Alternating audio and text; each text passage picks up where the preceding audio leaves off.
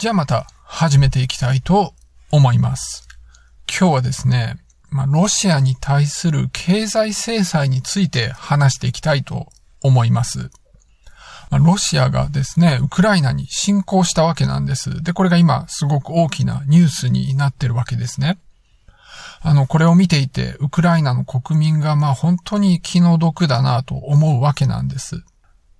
まあ、この戦争の背景とか戦況とか、あるいはプーチン自身に関することとか、いろいろ話したいことはあるんです。でもまあ、すごく複雑で話すことが多い内容なので、今回はあの、経済制裁だけについてちょっと話していこうと思います。まあ、今、諸国がですね、ロシアに対して経済制裁を行っているわけなんです。で、経済制裁は行ってるっていうことはニュースで流れるんですけれども、その経済制裁の内容、そしてその影響に関しては、そんなには詳しく報道されてないわけなんです。でも人によってはですね、こう、ロシアも経済制裁されることは分かっていて対策をしていたんで、あんまり聞いてないっていうようなことを言う人もいるわけですね。でも逆に、まあこれまでにはなかったような厳しい制裁が行われていて、きっと効いてるっていうような話もあるわけなんです。で、まあ実際のところどうなんだろうと思っているところがあってですね、いろんなポッドキャストを聞いていたら、その経済制裁に関してまあ詳しく話しているのがあったんです。まあ、時々、あの話に上がってくるプラネットマネーっていうポッドキャストで、アメリカでの、まあ、経済に関するポッドキャストなんですね。で、そこで、ロシアに対する経済制裁に関して3回にわたって詳しく解説されてました。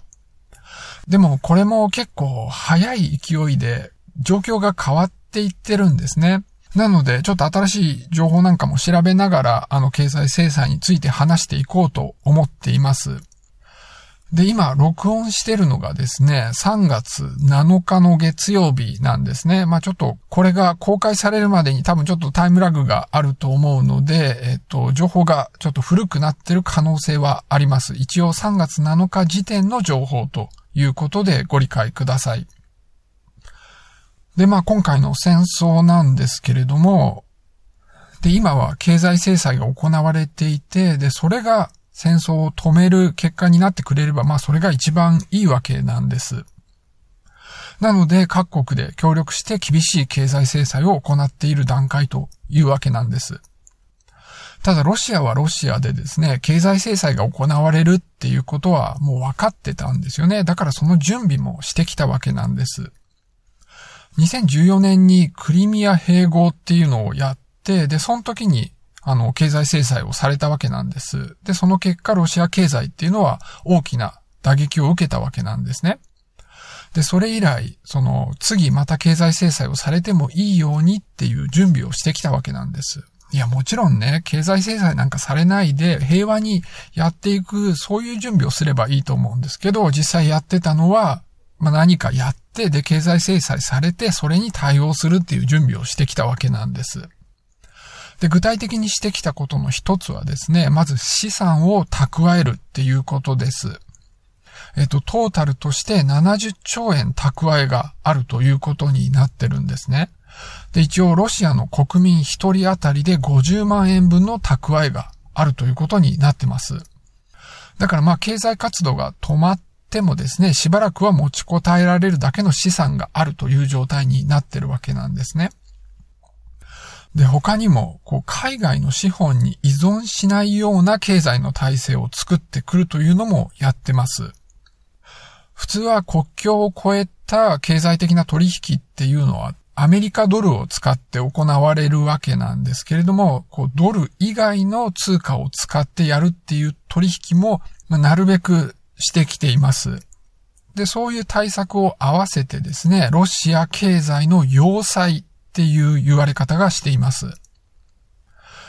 で、まあ一応そういう準備をしてきたんですけれども、今回の件があって制裁が始まったわけですね。で、まあいろんな経済制裁が行われているんですけれども、普段は行われないような強い経済制裁として、えっ、ー、と、ロシアの銀行を、こう銀行のネットワークから弾き出すっていうのがされています。国境を越えて銀行同士が取引をするときには SWIFT って言われるシステムを使うんですけれども、それからロシアの銀行がま切り離されているので、ロシアとそれ以外の国の間でお金をやり取りすることができないっていうふうに今なってるわけなんです。で、さらにはですね、ロシアのいくつかの銀行を経済制裁のリストに入れたんですね。で、こういう制裁のリストに入ると、どこの国もそのリストに入ってる人とか銀行と取引ができなくなるんです。まあ大体そういうリストを作ってんのはアメリカなんですけれども、どの国も大体アメリカの制裁を無視しないで、まあ従うわけなんですね。そのロシアも、まあドル建て以外のこう取引をやってるんですけれども、それでもやっぱり取引っていうのはドル建てが多いわけなんです。で、アメリカがそういうリストを持っていて、で、そのリストを無視して取引をするとですね、今後アメリカから無視されてしまうわけなんです。で、そうするとドル建ての取引ができないようになって、取引をした人、ロシアと取引をした人にとっても死活問題になってしまうんですね。だからみんなアメリカの経済制裁には従うっていうことになってるんです。アメリカの強さっていうのは核とか軍事のことがまあ言われるんだけれども、それだけじゃないんですよね。ドルが基本の通貨になってるっていうのもアメリカの強さの一つなんです。で、まあそんな風にこう取引から弾き出されて、あのロシアの経済情勢がまあ不安定になってきていて、影響っていうのはかなりもうすでに強く出ているんです。で、そういう影響もあって、あの、ロシアの通貨であるルーブルの価値っていうのが3分の1にもうなってるんですね。だから、その国民がですね、ルーブルとしてお金を持ってるわけなんだけれども、それがまあ目減りしてるわけです。だから銀行に預けてるルーブルなんかももうそこに置いておきたくはなくって、引き出してドルに変えたいとまあみんな思ってるわけなんです。で、そうされてしまうと国としてもこうさらに不安定化して困るんで、対抗する措置として銀行が出す利率を今20%にまで上げてます。まあ、それだけ利息がつけばですね、みんな銀行から引き出さないだろうっていう、そういう対策なわけですね。でもそんな極端な利率をつけるとですね、お金が借りられないわけなんです。だから、まあ経済がまあ実質止まったような状況になってしまっていてですね、ロシア経済が、まあ、今年は、えっ、と、去年に比べて30%ぐらいダウンするだろうと、まあそういう予測が立てられています。だからもうすでにロシア経済というのは大打撃を受けているわけなんですね。まあ一般市民はもう確実に困っているという状態になってます。で、まあ先ほど、こう、経済制裁に対する対策として70兆円ほど、こう、資産を貯めているっていう話をしたんですね。ただその70兆円っていうのも、大半は外国の銀行に入ってるとか、外国の国債を買ってるとか、あるいは金として持ってるんです。なので、こう、実際にお金として使うためにはですね、どっかと取引をしないと使えないんですね。まあ、金もロシア国内にあるわけなんですけれども、金をどっかで現金化しないと使えないわけなんで、取引が停止してしまうと、こう、資産としてま使うことができないということになってしまうわけなんです。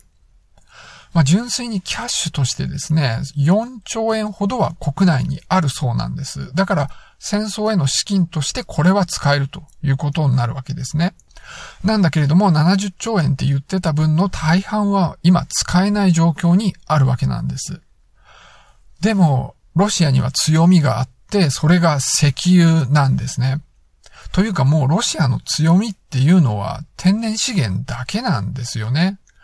あの、核を持ってるんで、他の国とはまあ違うだけの強さがあるわけなんだけれども、あの、実質的には産業としては天然資源しかなくっ、あの、天然資源しか産業がないような発展途上国と経済的には同じような構造をしていると、まあそういう現状があるんです。でも石油の力っていうのは強いんです。で、今のところですね、石油の輸出に関してはまだ、えっ、ー、と、経済制裁の対象になってないんです。まあこれは世界がロシアの石油に依存してるからっていうことなわけなんですね。特にヨーロッパはロシアの石油に依存してます。だからこれを止めてしまうと大混乱が起きるのでやってないと。まあそういう状況があるわけなんです。で、この石油の取引に関しては銀行同士のお金のやり取りも今のところ OK ということになってるんですね。だから石油取引っていうのは毎日行われるわけなんですね。だからこれまで毎日安定した収入として石油のお金っていうのがロシアには入り続けてたわけなんです。で、戦争を維持する上でも、まあ、このお金っていうのが要になるわけなんですね。で、その、先ほど言っていたロシア経済の要塞っていう言われ方がするんだけれども、あの、貯めておいた資産っていうのもあるんだけれども、やっぱ主軸っていうのはこの石油のお金なんです。で、年間10兆円ぐらい輸出してるということですね。他に天然ガスも輸出していて、で、合わせると、まあ10兆円以上の収入があるわけなんですね。で、まあこの石油っていうのが非常にヨーロッパにとって重要だから、戦争が起きても経済制裁されないっていうのはプーチンもまあ計算済みであったわけなんです。というわけなので、この石油の輸出がある限りロシアの経済は大丈夫だって、まあそういう考えがあったわけなんですね。でも実際はこの石油の方も、えっ、ー、と、影響が出てるという話なんですね。国としてこう取引が禁止されてるわけではないんだけれども、主要な石油会社がロシアとの取引を今停止しています。アメリカのエクソンもそうだし、イギリスの BP とシェルについてもロシアとの取引を今やめてしまってるんです。まあ理由の一つとしては純粋に経済的なことがあってですね、あんまり不安定なところと取引をしているといつ止まるかわからないんで、まあそれはちょっとやりづらいのがあるんで停止してるっていうのがまあ一つあるんですね。でも純粋に倫理的な理由でもやめてるということですね。ロシアにこうお金を送るっていうのは、このウクライナ侵攻に加担してるっていうことになるわけなんで、まあそういう立場になりたくないんで、あの、主要な石油会社がロシアから石油を買わなくなってるというわけなんです。ただ、ロシアの方もですね、石油を値下げして対抗してるんですね。まあ、石油の値段下げていけばどっかが買うっていうところがあってですね、今のところ、インドとか中国が、あの、多少買ってるということみたいです。ただヨーロッパ向けであればですね、パイプラインでどんどん送れるんですけれども、その、いつもと違ったところに送ると、まあ、タンカーで送んなきゃいけないんで、いろいろめんどくさいんで、なかなかその石油の取引がやりづらくなって、もうすでに影響が出てるというわけなんです。で、これにはもうロシアもやっぱ困ってるわけなんですね。で、まあ当然、ロシア国民は困窮するわけなんですね。で、そういうふうに経済的な影響が出ると国民は不満を持つわけなんです。でも、プーチンを見てるとですね、その国民の幸せなんか全然気にしてないようだし、多少不満があってもそれを潰せるぐらいの力を今のところは持ってるわけなんです。この不満が拡大して潰せないレベルの不満に、まあ、それだけ膨らむかどうかっていうのは今のところわからない状況です。で、まあ、経済が止まると、国民は困るわけなんだけれども、特に石油の輸出が止まると、ロシア政府自体も困るわけなんですね。まあ、お金に困れば戦争を維持できなくなるかもしれないわけなんです。でも、プーチンはもう仕掛けてしまった以上、こう簡単に引くわけにいかないんで、ギリギリまで続けるだろうという予測があります。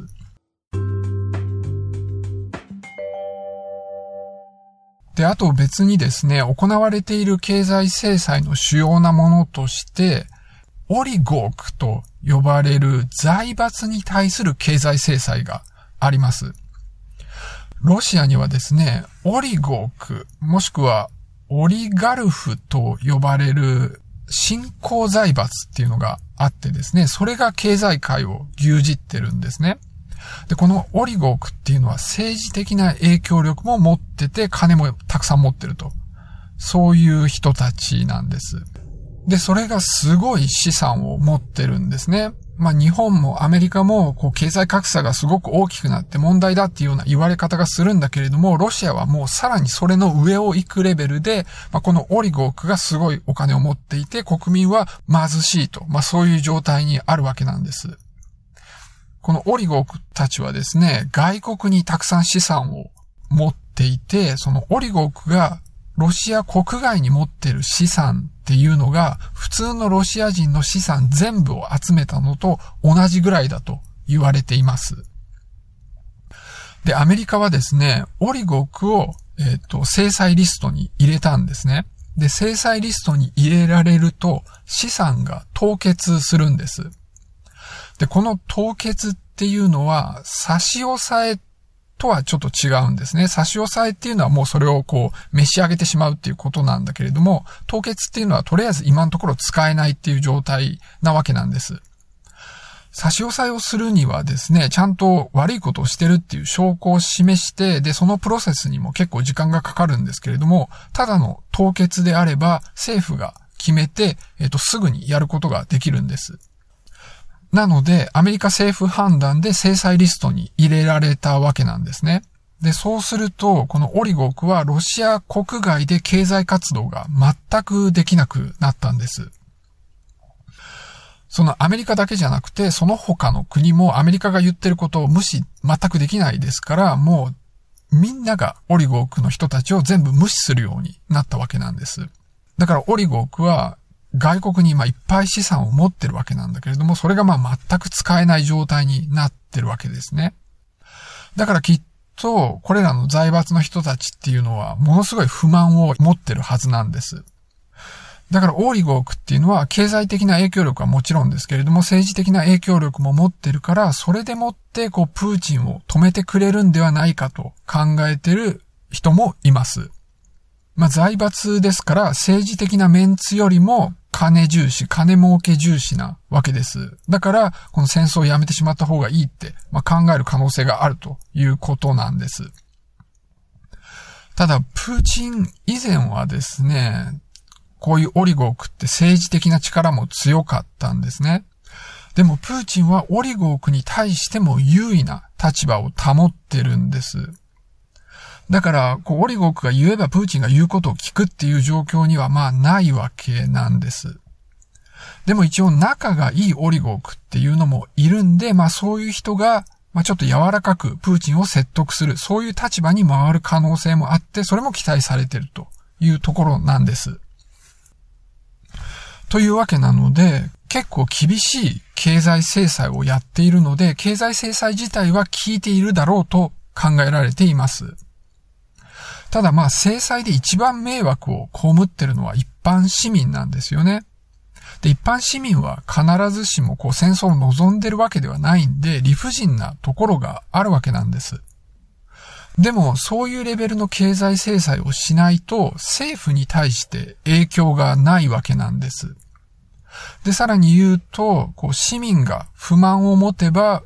まあ、上の考えが変わるという可能性があるんでやってるっていう、そういう面もあるわけなんです。で、実際今回のこの侵攻に関してはですね、プーチンの個人的な野望っていう面も大きいわけなんですよね。というか、もうそれが全てと言っても差し支えがないと考えられます。で、ウクライナ市民はもちろんなんですけれども、ロシア市民もそれに巻き込まれてる立場というわけなんで、本当に気の毒だと思うわけなんです。で、まあ、すでにですね、こう血が流れる状況になってるわけなんだけれども、なるべく血が流れない形で終わるのが一番いいわけなので、まあ、そのための助けになると思って各国が協力して、まあ、こういう経済制裁をやってるという状況にあるわけなんです。まあ、というわけなので、経済制裁って、まあ、今回の件に関してとても重要な要素なんですよね。で、それでまあ調べてみたのをちょっと話してみたというわけなんです。じゃあ今日はこの辺で終わりにしたいと思います。